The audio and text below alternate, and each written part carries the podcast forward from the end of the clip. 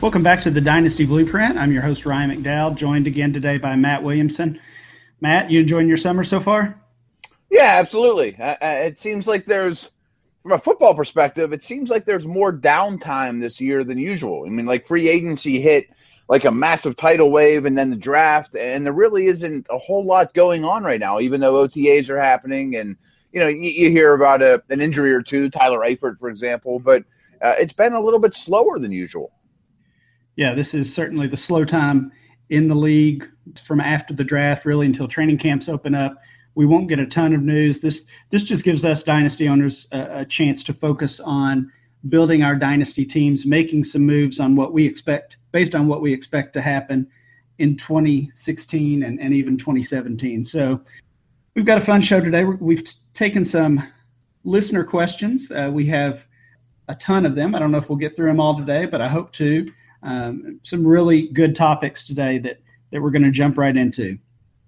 Yeah, it should be a lot of fun, and like you said, uh, it's more dynasty rookie draft season, and that seems to be kind of coming to a close too.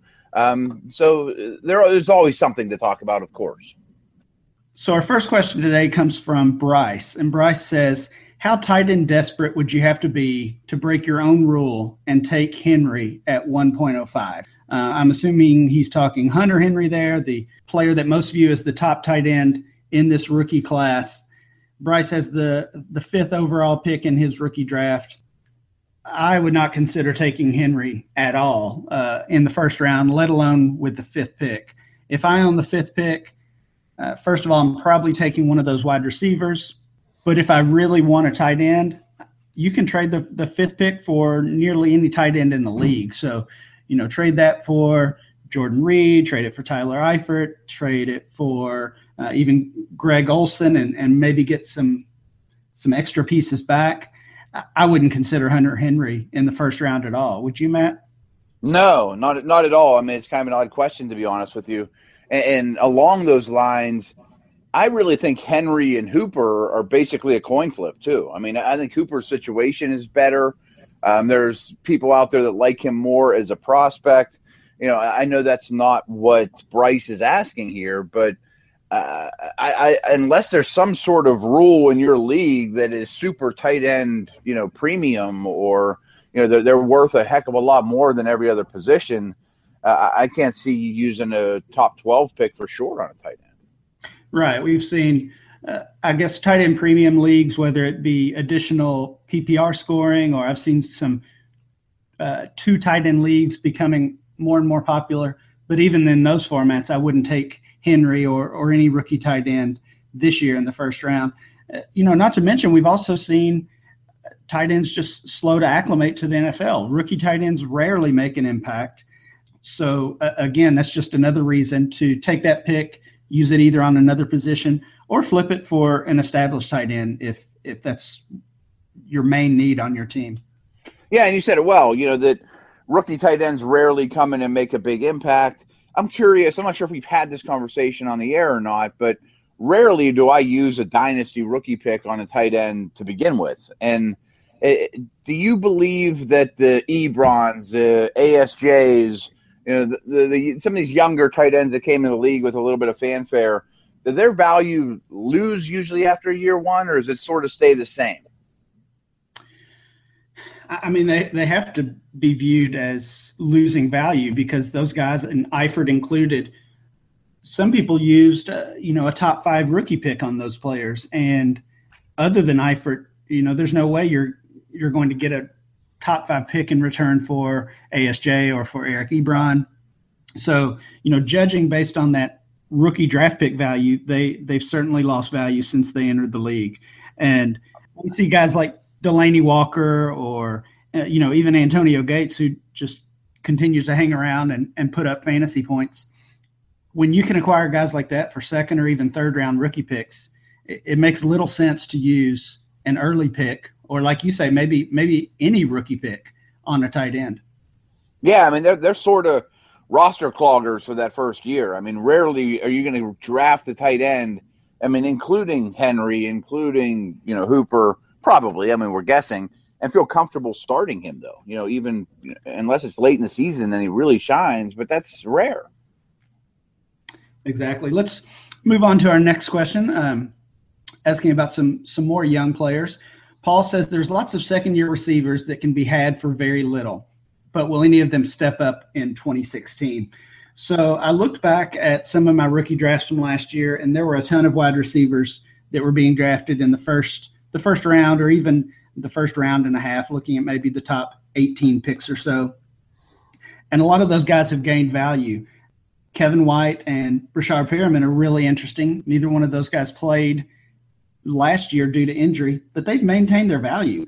Uh, Kevin White is a second or third round startup pick. Breshad Perriman's a fifth, sixth, seventh round startup pick, which is in the range of uh, their cost last year at this time. So um, those guys are not cheap. And of course, you have Amari Cooper, DeVante Parker, and DGB, who have all seen their value increase as well. So I think some, I think the guys that uh, Paul might be talking about here, Nelson Agholor, he was a mid first round pick last year, struggled with the Eagles. Jaelen Strong, Phillip Dorsett, Devin Funchess, Sammy Coates, all of those guys had some struggles during their rookie rookie year, which is to be expected. So, looking at those guys, do you see any of them turning it around, establishing themselves uh, as a as a fantasy value? Um, I just don't know how cheap they are. You know what I mean? Like, it's easy to say that you can go get Dorsett on the cheap. I don't think you can get Sammy Coates on the cheap since the Martavis Bryant news. Um, the two guys you mentioned that, that certainly aren't cheap are Perriman, who is a little bit worrisome. But Kevin White, I, I look at Kevin White right now and think this might be the last chance you have to buy him. You know, I could see him being a monster this year, and I've, I've heard good good things from people close to the organization. I, am urging people to at least kick the tires on White if you don't own him. See what you could do, but it might be too late. I like Dorsett. I like Dorsett a lot. I, I like Coates. I'm not sure that I like what it would cost me to get Coates.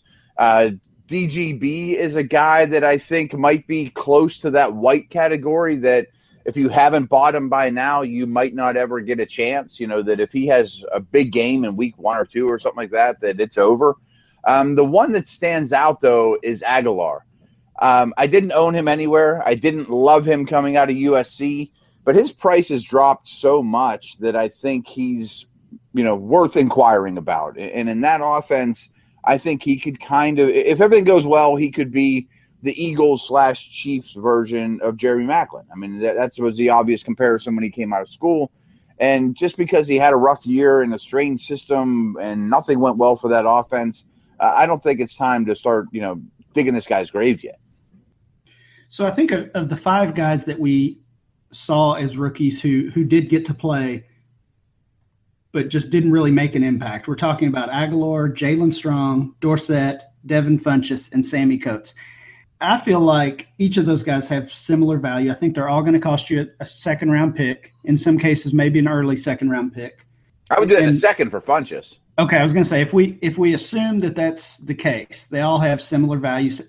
Jaelen Strong may be a little bit cheaper than the others. Which one guy are you acquiring for an early second round pick? Is it Funchess?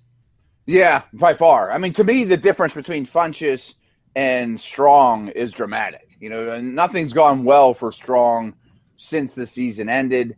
Um, you could see him getting very buried on the depth chart. I was a fan of him before the offseason. Now I don't like his situation at all. I think Funchess has a chance to be a star. I mean, I think he's going to be a wide receiver too as soon as this year. Um, to me, they're not close. I mean, I think Funchess is worth the one four one five area. I might rather have Funchess than Sterling Shepard. Strong, I don't know that I would give up a random second round pick for anymore. I don't think I would. Yeah, I think Strong's clearly the least valuable of that group. Though you know we've seen some some positive reports on him uh, early on in in OTA. So yeah. you know maybe maybe there's some hope there. Do you give up one eleven for Dorsett? I would.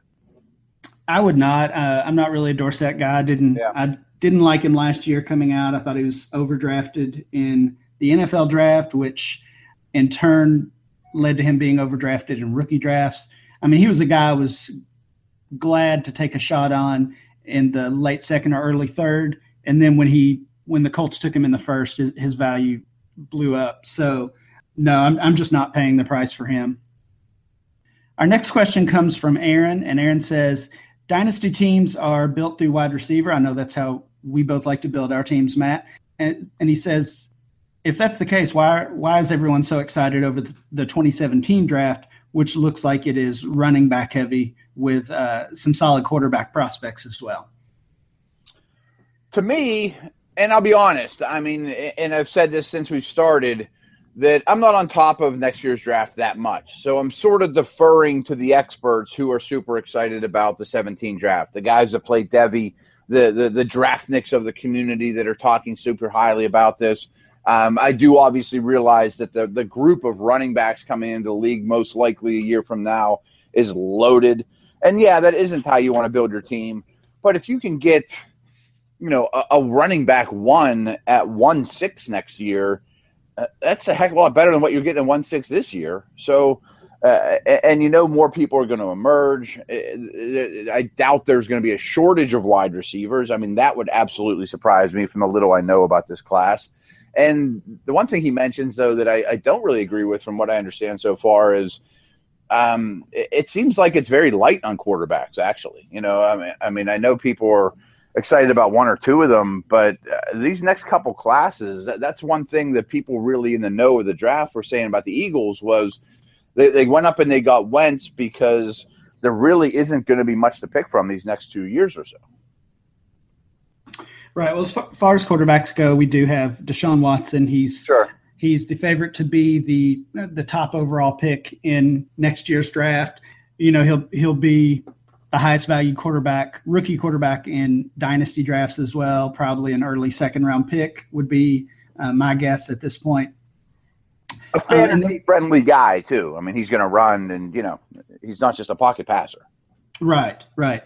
Uh, after that, you have Brad Kaaya, the Miami quarterback. There's, you know, certainly some some flaws in his game. He's not a can't miss guy, but most people have pegged him as the uh, likely quarterback two in that class. And then after that, you've got a, a pretty large group, five or six guys who could be, they could be first round NFL draft picks. But even, you know, even if they are, they're still likely late second or, or early third round rookie picks. So to me, this question is really about the running backs and and I think uh, I think Aaron has you know makes a good point. If we are so wide receiver hungry and and love building around those wide receivers, why do we care so much about this strong group of running backs? And, my answer is, you know, I build my teams around wide receivers in the startup draft, in uh, trades that I am looking to make but then when it comes to rookie drafts, that's where I'm getting my my running backs uh, because I'm not going to pay the price for Todd Gurley. I'm not going to pay the trade price or even the startup price for Le'Veon Bell or some of these guys. Instead, I'm going I'm going with wide receivers. So when I have a chance with a first round rookie pick to grab a guy like Dalvin Cook or Leonard Fournette or Nick Chubb, you know, I'm, I'm taking that and, and now I've got my starting running back as well. Yeah, and, and, in this past draft, I end, I didn't have a lot of picks, as people know, but I ended up with Howard. I ended up with Jonathan Williams. I ended up with Perkins. You know, th- those are the type of guys that ended up adding to my teams. And from what I know of these guys, I'd much rather have Nick Chubb or you know the, the running backs you mentioned than those guys. Yeah, and we've seen guys like that. Those second and third round uh, rookie picks turn into uh, fantasy starters. You know, just last yeah. year, Jeremy Langford and Thomas Rawls and uh, David Johnson. There, there were a large number of those guys. So, yeah, when you're in your rookie draft, take a shot on running backs. Uh, if one or two pan out, then then you're in good shape. If you've stocked up on wide receivers, and then to Aaron's other point, there are still four really high level wide receivers in this class. So Juju Smith Schuster, Malachi Dupre, Mike Williams and Corey Davis are all viewed as pretty high level prospects, both NFL and dynasty prospects. So there's, you know, there's a third of your first round rookie picks at least on the wide receiver position. So it's it's not a down year for wide receiver in 2017 either. And I bet two more names pop up that nobody even knows at receiver. Exactly, exactly. That that always happens. Our next question is from Tim. He uh, is asking about a specific player. He wants to know our opinion on the value of Jarvis Landry when it comes to 2016 draft picks. And are we expecting a regression in Landry's receptions? I'm not. I have. We haven't talked about this much, but I have very high hopes for the Dolphins' offense, and a lot of it is because of Adam Gase. I mean, I, I think his track record is proven. Uh, I think Tannehill is somebody to invest in now. Um, clearly, uh, through, I don't know if it's ownership or whatever, but the team philosophy is let's put everything around Ryan Tannehill we possibly can right now. Um, you know, they used a late pick on a tight end. They they got an extra receiver in Carroo that people didn't expect. You know, they ended up with Tunsil. You know, they're rebuilding an offensive line. Uh, sure, they're light at running back, but clearly they are using resources on that side of the ball to make Tannehill's life easier. And I think with a combination of Gase, that if it's ever going to happen for Miami's offense, it's now. And Landry's the guy I trust the most. You know, I mean, I, he, clearly he's that safety blanket. Um, what would you pay for him in 16 picks? I would start one three ish. You know, I mean, I think I'd rather have Treadwell. I know I'd rather have Zeke but I can't say that I'd rather have Doctson or Coleman than him. And that sounds expensive, but he's proven, especially in a PPR league, he's a very good football player. Yeah, I agree with with most of that. I think 1.03 is is where the value starts, or, or where the the top starts if you're yeah. looking to trade for Landry. Um, I agree. He's he's pretty close with Coleman for me, but I, I do think I would still prefer Landry. I, I think it's fair to expect a a little bit of a drop in his uh, receptions and in his targets. He had 110 catches last year. Uh, obviously, was the key focus of that offense. Rishard Matthews surprised some people. He's gone now. Um, of course, DeVante Parker didn't play much last year. People expecting big things out of him, so it's fair to expect Parker and, and maybe even Leonte Carroo to steal some looks from Landry. But I still think he's going to be a high level performer. I think he's you know a consistent guy, reliable guy, and and I'm I agree. I'm pretty excited about the the Miami offense as well.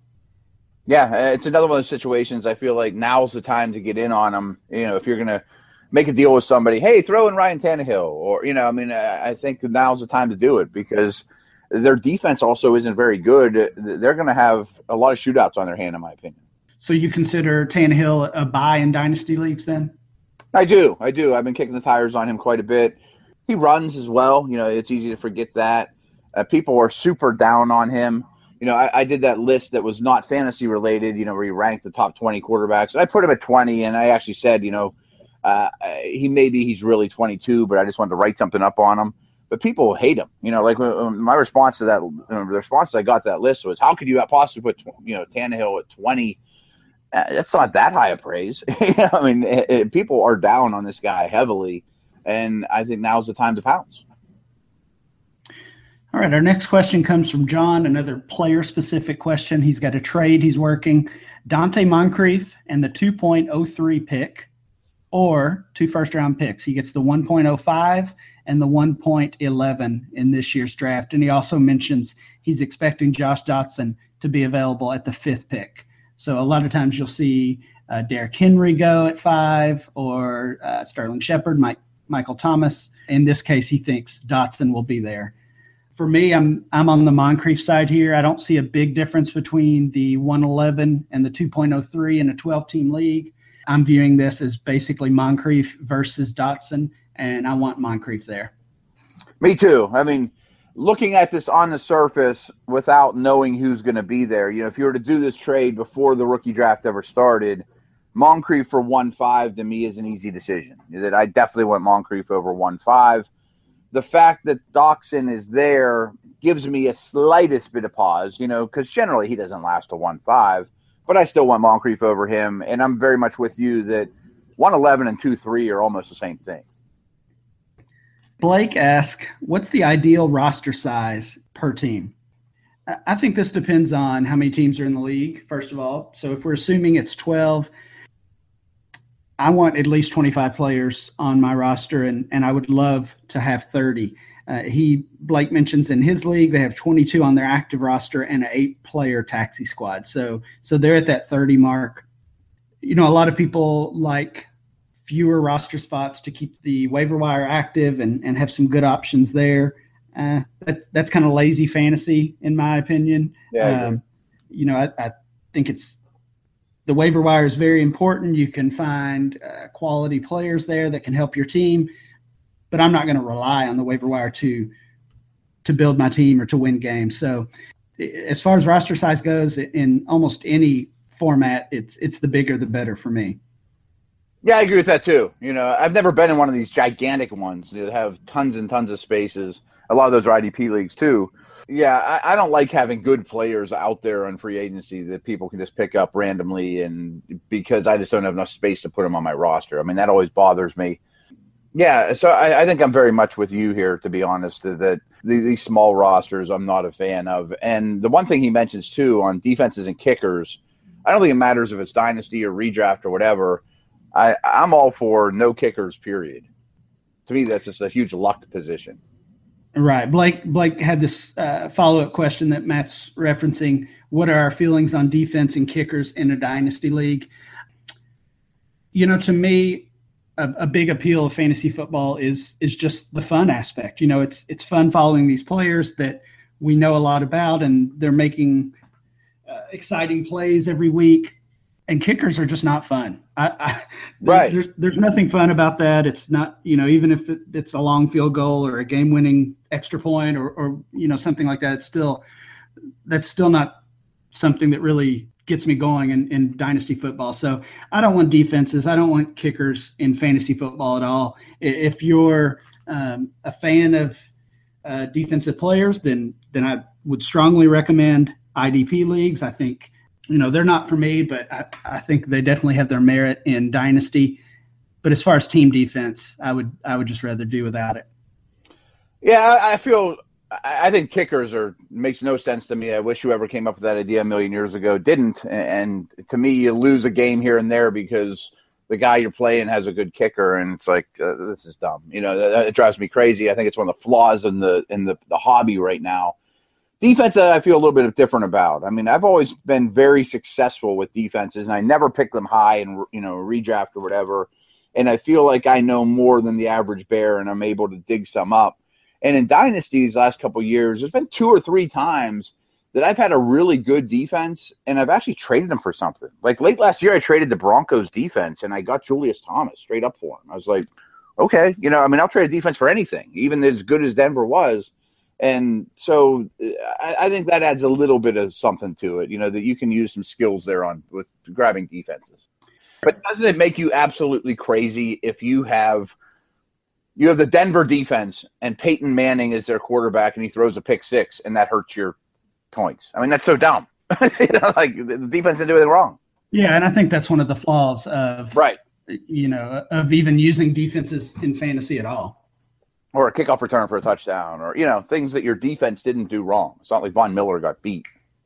Uh, our next question is about one of the hottest names in dynasty football. That's Ezekiel Elliott, the new running back of the Dallas Cowboys. Uh, and before I get to the question, I want to um, just talk a little bit about his value. So, in late April, we saw, of course, Elliott drafted fourth overall to the Cowboys. We knew immediately the implications of that as far as what it would do to his dynasty value.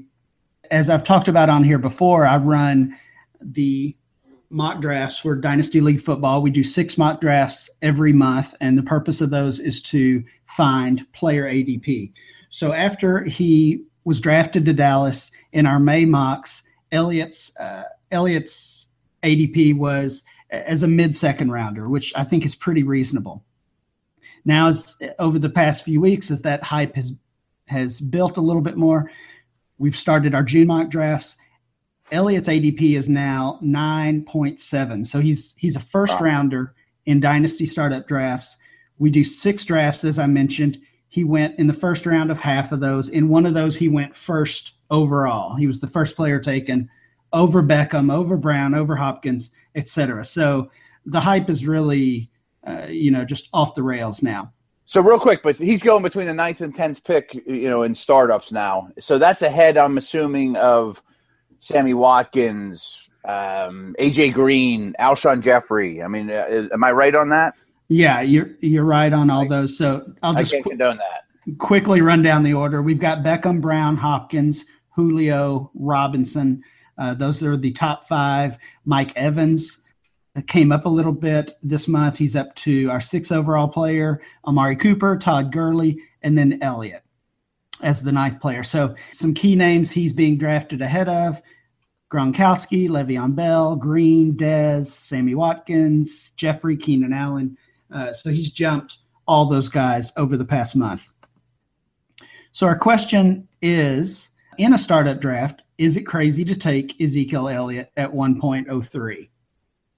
So based on what we're saying here, you know, it's it's being done. He went first overall in a mock. Maybe, you know, maybe that wouldn't be the actual pick of of that individual, but maybe maybe it would. Maybe that's how he feels and and he values Elliott over every other player. Um, as far as third overall, I'm not taking any running back third overall. I'm probably not taking any running back in the first round at all. Again, that just goes back to how I build my teams. That I prefer uh, wide receivers with uh, who who generally generally have a longer shelf life, longer career, less injuries. So I'm not taking Elliott at three overall. I'm probably not taking him in the first round at all. What about you, Matt? Yeah, that's well said. I mean, in redraft, if somebody went to the board and took him at the first overall pick, I wouldn't crush them for it. So that just shows. I mean, I'm an Elliott believer. I'm an Elliott fan. Um, in Dynasty, I prefer him to Le'Veon Bell, uh, mostly because I'm worried about Bell's injuries and whatnot. And really, he's in a better situation than Gurley. I don't think he's as talented, and clearly we haven't seen him with pads on yet. But I think that's a coin flip. You know, if, if you get one of those two, Elliott or Gurley, uh, I'd probably take Gurley, but not by leaps and bounds. I think that's close. But you're right. I mean, it just goes back to philosophy. If I'm in a startup, though, I, I definitely take Alshon Jeffery or Watkins or AJ Green. You know, definitely over any running back. Uh, and if I was in a startup, I'm not even sure what round I'd be willing to start taking running backs. I mean, I probably would have a receiver in the first three rounds before I even considered anybody else. Yeah, so each month I, I participate in all six uh, of these mock drafts, and routinely I will my first five picks will be wide receivers. That's five of them. You know, wow. Okay. There's nothing nothing uncommon about that for for my teams at all. And I think the follow up question to that that people probably want to know then is okay, if you take a receiver in first five rounds of startup, who's that running back you get in the sixth round then? You know, like who's the, who's the guy?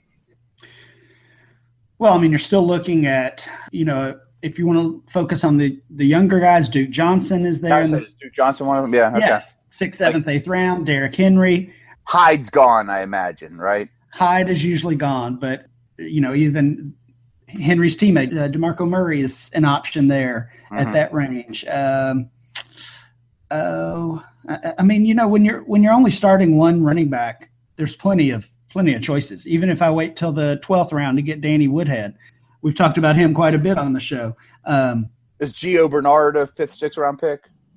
Yeah, usually later. Bernard okay. and Bernard and Hill are both in that range as well. And that'd be so, fine. If that's your best yeah, running back, I can live with that. It's pretty easy to to go with five or six wide receivers in a row and then start to focus on the other positions. I know we have some people that listen at that that actually don't play Dynasty, but that was one thing that shocked me was when I got into Dynasty from redraft. A lot of these formats, you can start one running back and up to like five or six receivers sometimes, you know, or you can do the other way around too. You can start five running backs if you have them. But uh, to me, that was a, a nice perk and certainly noteworthy in terms of roster building. So our next question kind of goes along with this. Mike wants to know how would you alter your startup strategy in a typical 12 team draft if you're now playing in a 24 team league. Have you ever done something like that? I've never been in a league greater than 12. Um, I've done some. I've done some redraft leagues that were, I believe, they were 30 team leagues. I, I can't remember, but it, it was at least 24. And you know, they're they're tough. Your your team looks looks oh, really. Oh, you're ugly. starting some guys that don't get the ball very much. I bet. Exactly. Exactly. my first thoughts are who's my tight end and who's my quarterback, or back, or who's my backup quarterback. You know, if you take a quarter, you know, quarterback's going off the board, and you take the 18th quarterback off the board, who's his backup? I mean, And you know, think about who's the 24th best tight end in fantasy right now. He might not catch a ball for three weeks. Uh, leagues like that, the lar- I mean, the larger the league, the greater value the running backs have, uh, quarterbacks have, and the yeah. tight ends. So really, all three of those positions gain a little value on the wide receiver, and, and some people like that. As far as my startup strategy, you have to go you have to go with a running back earlier than you typically would. Same for a quarterback. Uh, some of these leagues, 24 team leagues, 32 team leagues, they actually limit each team to just one quarterback. Wow. So uh, in that way, you're sure to get a, a starting quarterback. Um, okay, okay, here's a question about that. Okay, say I have Andrew Luck, and he's on his bye. Do I do I have to cut him to pick somebody up to start a quarterback? Does he become, you know, free agent? No, I mean, I think I think leagues like this still have, you know, a, a typical. Right. Yeah, they still have a typical bench. What you may have to do though is is take a zero that week. I think that would be pretty common. That you know you just you wouldn't have a quarterback to start, and if you want to pick up, um, you know, Tony Romo's backup or you know Josh McCown or somebody like that, and just hope they see some action that week you know, maybe that's a strategy, but I'd say pretty often you're seeing some zeros in your lineups. Can't say I'd love that. I mean, like usually you would think the bigger the league, the bigger the rosters, the more skill it takes as an owner. But some of that gets a little ridiculous to me too. Right, and, and uh, next our next question here is from Dave, and it's again uh, of a similar topic. He wants to know: Is there an optimal amount of teams for a league? So I would say 24 is certainly not optimal. Uh, it's an option, but um, to me, you know, it's it's just 12. Mm-hmm. I, right. I played in 14 and I played in 16 team leagues. I actually just finished a redraft league that's a survivor league, which basically similar to the M- MFL 10s. You draft the team and, and that's it. There's no waivers, no trading, no lineups. And we had 18 teams in that league, and it was it was a major challenge, and oh, uh, every team has um, some pretty big holes and, and, gaps in their starting lineup as of now. And then those weeks where there's six teams on bye and your top running backs hurt and your tight ends hurt. I mean, you're starting some bums. Yeah, I mean, again, that that goes back to the the fun aspect of fantasy football.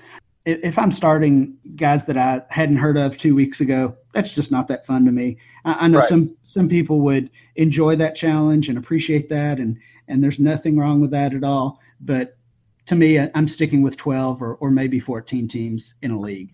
And, and then there's the opposite side of it too. Like every league I've ever been in has had 12 guys, but my son, he's nine years old, was in his first fantasy league this past year, and it was a 10 team league, and of course I helped him, and it was like there's all these great players out there on the on free agency. You know, not to mention he's playing against other nine year olds that don't know what they're doing. But I mean, I helped him, and I didn't help him that much, and he ran away with the point total because there's just so much to pick from. You know, I mean, if you're at all active in free agency in those small leagues, you're getting quality and quality. I mean, injuries don't even hurt you.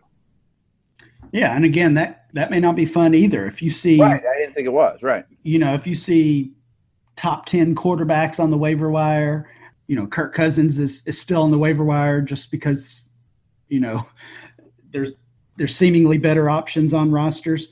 Eh, that's I don't know. I don't know how much fun that is. Yeah, I mean, I think like Thomas Rawls was on uh, in the free agency pool by week four or five. It's like, what are we doing here?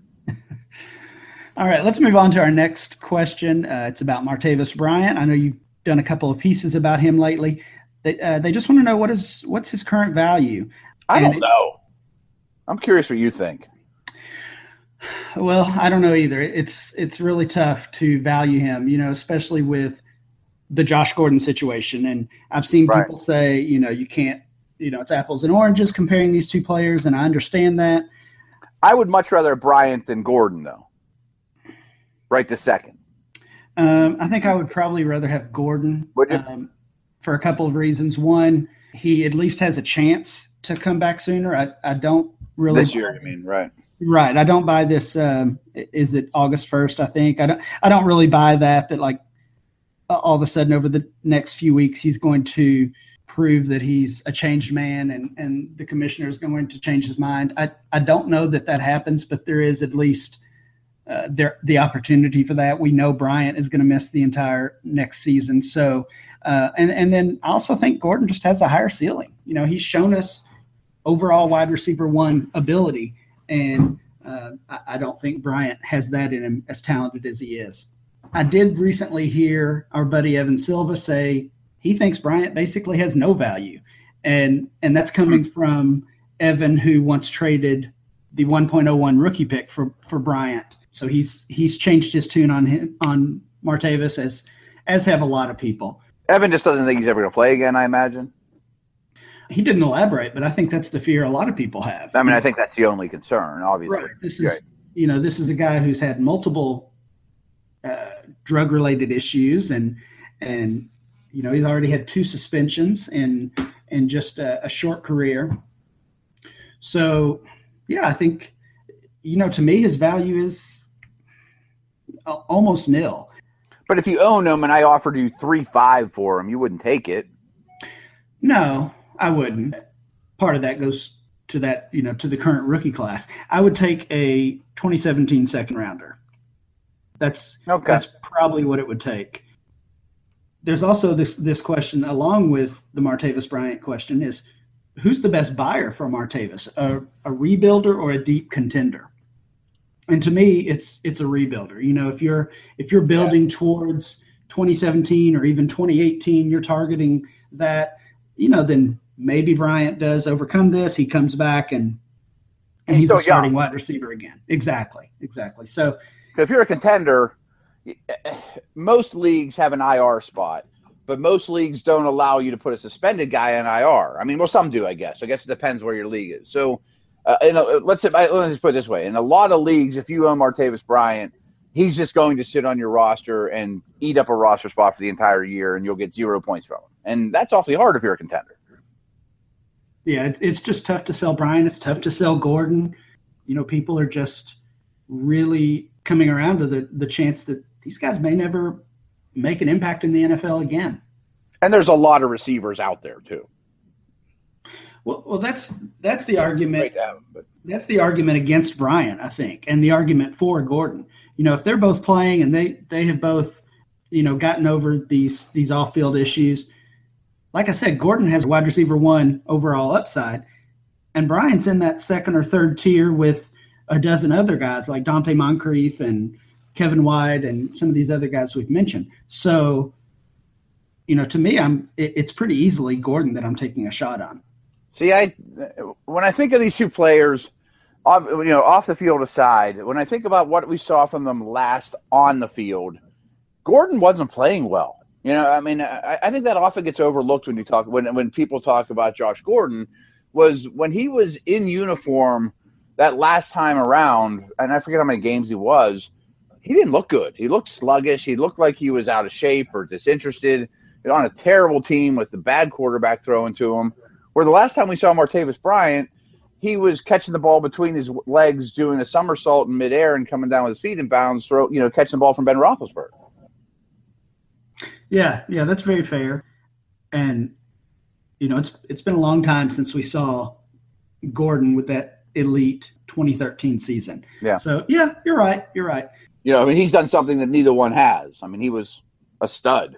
Right. In reality, I'm I'm avoiding both of these guys. I, if I own them already, I don't know that I'm selling because I, I, don't see any reason to, you know, to take scraps like you know sure. a mid third round pick, like you said. I, am probably just hanging on to them. But if somebody comes knocking with a, a second round pick for either guy, then then I'm taking that. Right. Like I'd rather have Martavis Bryant or Josh Gordon than Tyler Higbee. Yeah. Exactly. exactly. All right. So our next question is uh, another trade question, and I'm going to let you start off on this one because I know okay. you recently made a trade involving this player. Lance wants to know what's the value of Tyler Lockett in a PPR draft, and he mentions maybe a mid first round pick as as a starting point. I believe I just saw a trade uh, that you made involving Lockett. Is that correct? It is, and I'd have to find it. But basically, I think I gave up and this is a team I'm very loaded at. Um, I had four 17 first round picks, which is awfully nice. And I think I gave up my 17th first round pick, which I expect to be very late. and a run of the mill 17 second for Lockett. Um, and that was after I had made some moves at receiver. I traded AJ Green, I traded Dez Bryant, and got a slew of young thing, you know, young guys. And I wanted one more young piece at receiver. I'm a big Lockett fan, uh, and generally, anyone knows. I mean, I'm not parting with 17 first very readily at all, but I had four of them. Um, so I basically gave up a, a, late 17 first and a mid 17 second, hopefully, um, for Lockett. But in terms of this rookie class, I'd rather have him than Coleman.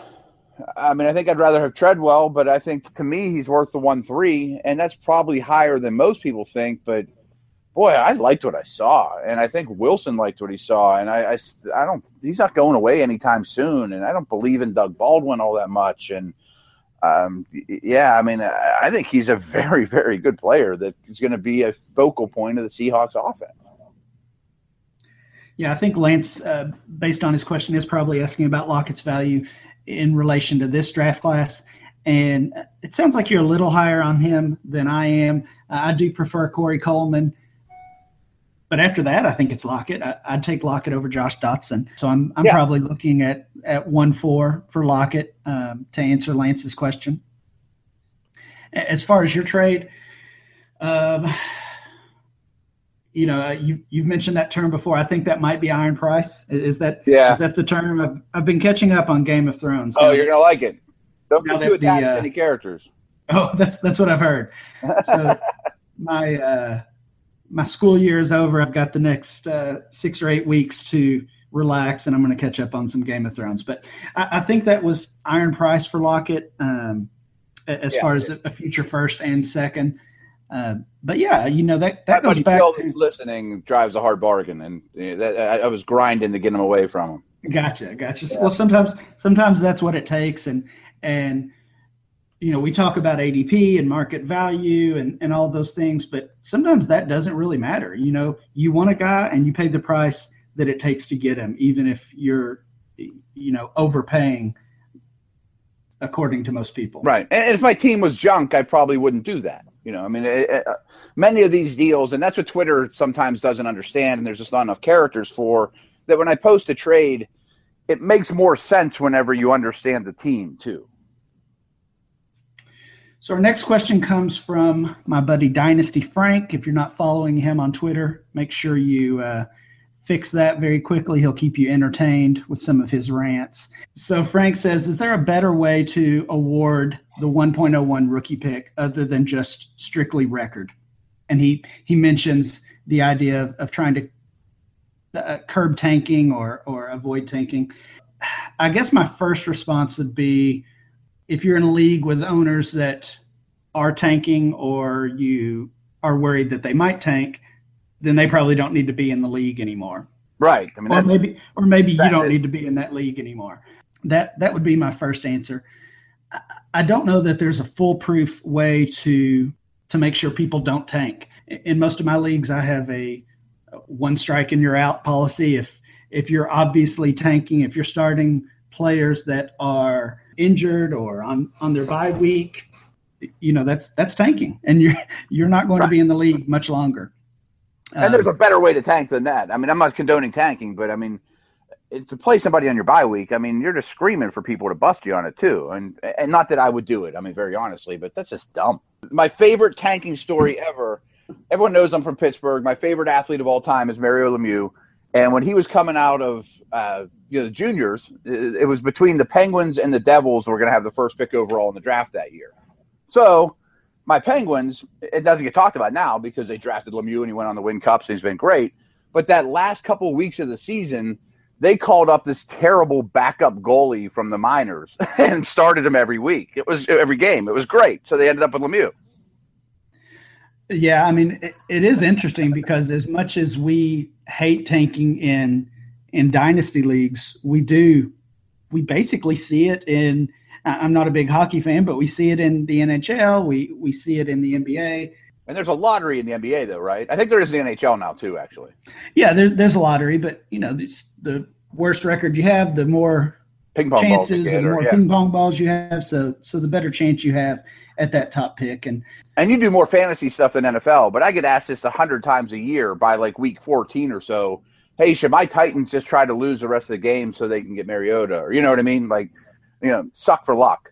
Yeah, well, I think I think fans are clearly rooting for their team to lose at some point. Right, right. You know, Browns fans are probably already rooting for their team to lose so they can get uh, Deshaun. Watson or, Right. or whoever the pick is next season. Um, as far as possible answers to, to Frank's question, I've seen some leagues use potential points to determine their draft order. So that's an option on my fantasy league is your your points in the standings are based on your potential points. So if you bench Tom Brady and you start uh, Alex Smith and Brady outscores Smith by 10 points, then that's going into your potential points to help determine Hmm. the the order of of that. standings cool. that makes you know that makes it pretty tough to tank. Um, and then the other thing is, is just to use victory points. That's what we use in the kitchen sink leagues, and that's from what I understand about hockey. I think it's similar to hockey, but basically you get some points for victories, you get some points for uh, how you score in uh, in the rank of the teams that week. So if you're one of the top scorers, you get the most possible points. If you're in the middle, you get I think one point, and if you're at the end, you get zero points. So uh, victory points would be another option that could possibly uh, end tanking. The one one league we're in, I think, does a really good job. And there's a dozen teams in the league.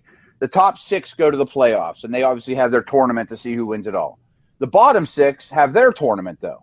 So, and if you win that tournament, you know those bottom six teams, eh, they have their own you know bracket, and whoever wins the bracket, scores the most points, wins the most games, gets one one. Which I think that's a good idea, but sometimes it's a little too rich. You know, like the one year I had a really good team, and just by luck, I bare I didn't make the playoffs. You know, I was the seventh seed. So then I ended up with the first overall pick too. You know, where meanwhile there's a team in the league that was dreadful that really needed it. Yeah, I've seen that rule quite a bit as well, and uh, for the, for that same reason that you just mentioned, I I would not be in favor of that. You know, there's there's got to be there are some teams that are le- just legitimately bad, and they need that infusion of talent. You know, they need that Todd Gurley or Amari Cooper or Right. Ezekiel Elliott just to be able to field a competitive team and and to get back in contention. So if they're always picking in the middle of the first round, you know, they're going to hit on some players most likely, but it, it's just even more of a challenge. So uh, I've seen that, but but I don't really like that option. And and then the other thing that happened too is there was one year I missed the playoffs and had a good team, and I won the tournament, but I had traded my first round pick to one of the good teams, so I won like Gurley or Elliott for one of the good teams. I didn't even get to use it. yeah, I mean, I mean, but that's part of the price you pay for dealing your picks. But exactly. That's always a risk. Uh, our next question comes from Russ, and Russ says, "What's the best strategy for a rebuild?" He mentioned some of his players. He has Cam Newton, Mike Evans, and Rob Gronkowski, but not much else. So um, I know you have been forced to rebuild some teams as you've taken over teams. What's what's been your strategy with that? See, if you have three big assets like that and nothing else, in, in you're going to win games, though. You know, I mean, you're going to start those guys every week. You might beat good teams, and I'm not saying you want to tank it, but it's hard to rebuild if you're not picking early or you have a premium draft picks or whatnot. I I think if that's truly the case that you have those three guys and nothing else, I would certainly field offers for all of them. And if you could turn those three guys into a bevy of great picks, you'll be fine. You'll have a down year or two, but then you will build a dynasty. You know, I mean, that's what we're here for. I mean, you're not here to win it in one year. Um, and of those three, Evans would be the one that I'd have the hardest time getting rid of. I mean, he entered the league as a very, very young guy. I think he's going to catch a million touchdowns in his career. If you could deal Newton or Gronk, and you can, you just can't take, you know, you can't get hammered on the deal though. But I mean, somebody's going to take them off your hands, especially Gronk. That you strongly have to consider it. So I guess my strategy when rebuilding a team is pretty similar to my strategy just from a startup point of view. is I want to build around that wide receiver position. Sure. Uh, I want to load up on as many young wide receivers as I can. I think it's fairly easy to find starting quarterbacks and starting tight ends. So I'm going to spend all of my assets and all of my attention on that wide receiver position. Once I have built that up to uh, the level of being a contender, then I'm going to start focusing on quarterback and tight end. I don't expect that to to be a long process. I think you can fill those positions pretty quickly, uh, maybe even just with one or two trades. And then now it's time to focus on running backs. And, and I'm not spending much on running backs. I'm I'm spending a rookie pick, first or second round rookie pick. I'm trading some spare parts for the veteran backs that are startable but may not have that you know that appeal to others. You know give me frank gore and we've already mentioned woodhead. Give me those give me three or four of those guys and i think i can contend with that. There's some out there that would say go get luck or newton and you're set a quarterback for a million years and you know you, you can fill in all the rest. And that's not the way to do it. This is not the nfl Yeah, and I mean, I think that's that's fine. I, I understand that that if you have those guys that they're going to start, you know, hopefully for five or six years, but you know, again, I'm spending my my capital and and my resources on that wide receiver position, and then give me, you know, give me Joe Flacco or give me Kirk Cousins and Rivers Walker. Or, yeah, right. it, you know, all those guys can be had for second round picks and then I'm ready to contend with with five or six or seven top twenty wide receivers. Or, or, like you kind of said earlier, I mean, you might pick up Cousins or Tyrod Taylor off the waiver wire. Uh, yeah, exactly, exactly. All right, our last question today comes from Charles, and uh, he says he is loaded up on 2017 first rounders, just like you are, and just like we've recommended everyone to do. Go out and get those 17 picks if you can he says he wants to know how we rank the top 10 draft picks for 2017. This is all you, except for okay. Well, I love I, Fournette. I actually just wrote a piece for DLF oh, that nice. is a first round mock draft for 2017. So this is a year out. I do this every year. Usually hit on about half of those picks. Um, you know, just like just like 2017 NFL mock drafts. It's it's a, an inexact science and, and tough to predict what some of these players will do. But I'll uh, I'll run. I, I got one question for you before you say that. Sure. Who was the number? If you did this one year ago, was Treadwell the one? Yes, Treadwell was the one for me. Okay. Uh, okay. Elliott was was the second pick. So the top ten that that I had from the 2017 mock draft were uh, Leonard Fournette at 1.01, of course, the LSU running back, Juju Smith at 1.02, Nick Chubb, 1.03, Dalvin Cook at four, Mike Williams at five, Corey Davis at six. So after those six guys, I see a little bit of a drop off. Um, and even in those top six, there's there's some uncertainty. You know, Nick Chubb had this this terrible knee injury. Mike Williams had the neck injury. We're you know we're just not sure how those guys are going to to play in in 2016. So uh, the talent is there, the the hype is there, and we'll see if they can can come back strong from their injuries. Uh, the next guy I had is the LSU receiver Malachi Dupre, Christian McCaffrey at eight, and then we see another another teardrop, another drop in value. I took a shot on a couple of running backs at nine and ten. Royce Freeman, the running back from Oregon. Oregon always seems to churn out these these talented runners, and uh, sometimes they have a, have a tough transition making it in the NFL. But Freeman, I think, is is a little bit different than than some of their past running backs. So uh, I had him at the nine spot, and then Bo Scarborough at ten. He's the Alabama running back who's expected to to take over now that Henry is gone. The thing I took out of that was Christian McCaffrey is the eighth guy on this list, and that goes back to the first question we had you know, why are you guys so excited about 17 first? And again, I didn't study him like I did draft prospects, but he's like the best player in college football, give or take. You know, I mean, he's a stud that catches the ball. He's going to be a great dynasty player. Like if Christian McCaffrey came out in this class, if he would have been eligible for this draft, would you have considered him a one, two, or one, three? Um, yeah, probably. He, he Yeah. definitely would have been in that in that top tier, and, and so yeah, and so many of those other guys would have as well. So yeah, you're right. That that top tier, even from Fournette down to McCaffrey, is probably all you know, not quite interchangeable, but you know, just tons of talent and, Strong, yeah. so much so much promise. The depth of this class is is what's appealing as well. You know, I mentioned Freeman and Scarborough, and and there's there's three really good tight ends. There's Deshaun Watson that didn't make my top ten, but we talked about him earlier. You know, if you have a, a mid second round pick, that's that's going to be you're going to get a really solid player next year if if things play out like we think they will. Yeah, I mean, I, I look at it like the this rookie drafts that we've just seen. You know, like Kenneth Dixon's going at one six or one seven, but he really belongs at like the 14th pick overall in a normal draft. You know, like if he was in next year's class, or you know, who who are someone like Jordan Howard is going in the early second round, where he's really, you know, he he, wouldn't go in the top 20 probably next year. Exactly, exactly. So um, that 17 class is something to be uh, excited about and look forward to.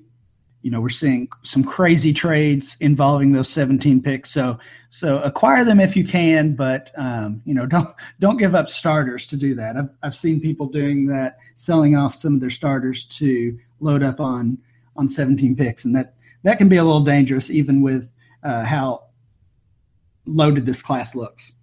Well, that's going to do it for us today. We'll be back next week and we're going to start talking some dynasty startup strategy. So we'll be back next week.